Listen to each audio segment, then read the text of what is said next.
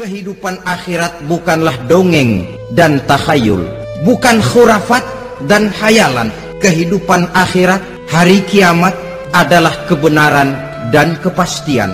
Dalam surah Al-Hajj ayat ketujuh Allah Subhanahu wa taala menyatakan wa anna sa'ata atiyatun la raiba fiha wa anna Allah yab'asu man fil qubur dan bahwasanya kiamat itu sesungguhnya adalah sesuatu yang pasti dan tidak ada keraguan-raguan lagi di dalamnya dan bahwasanya Allah sungguh-sungguh akan membangkitkan manusia dari kuburnya masing-masing.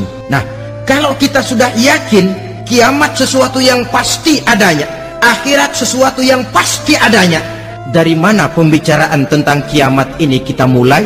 Tentu dari diri kita. Marilah kita mencoba melihat proses perjalanan hidup ini sampai kita memasuki kiamat.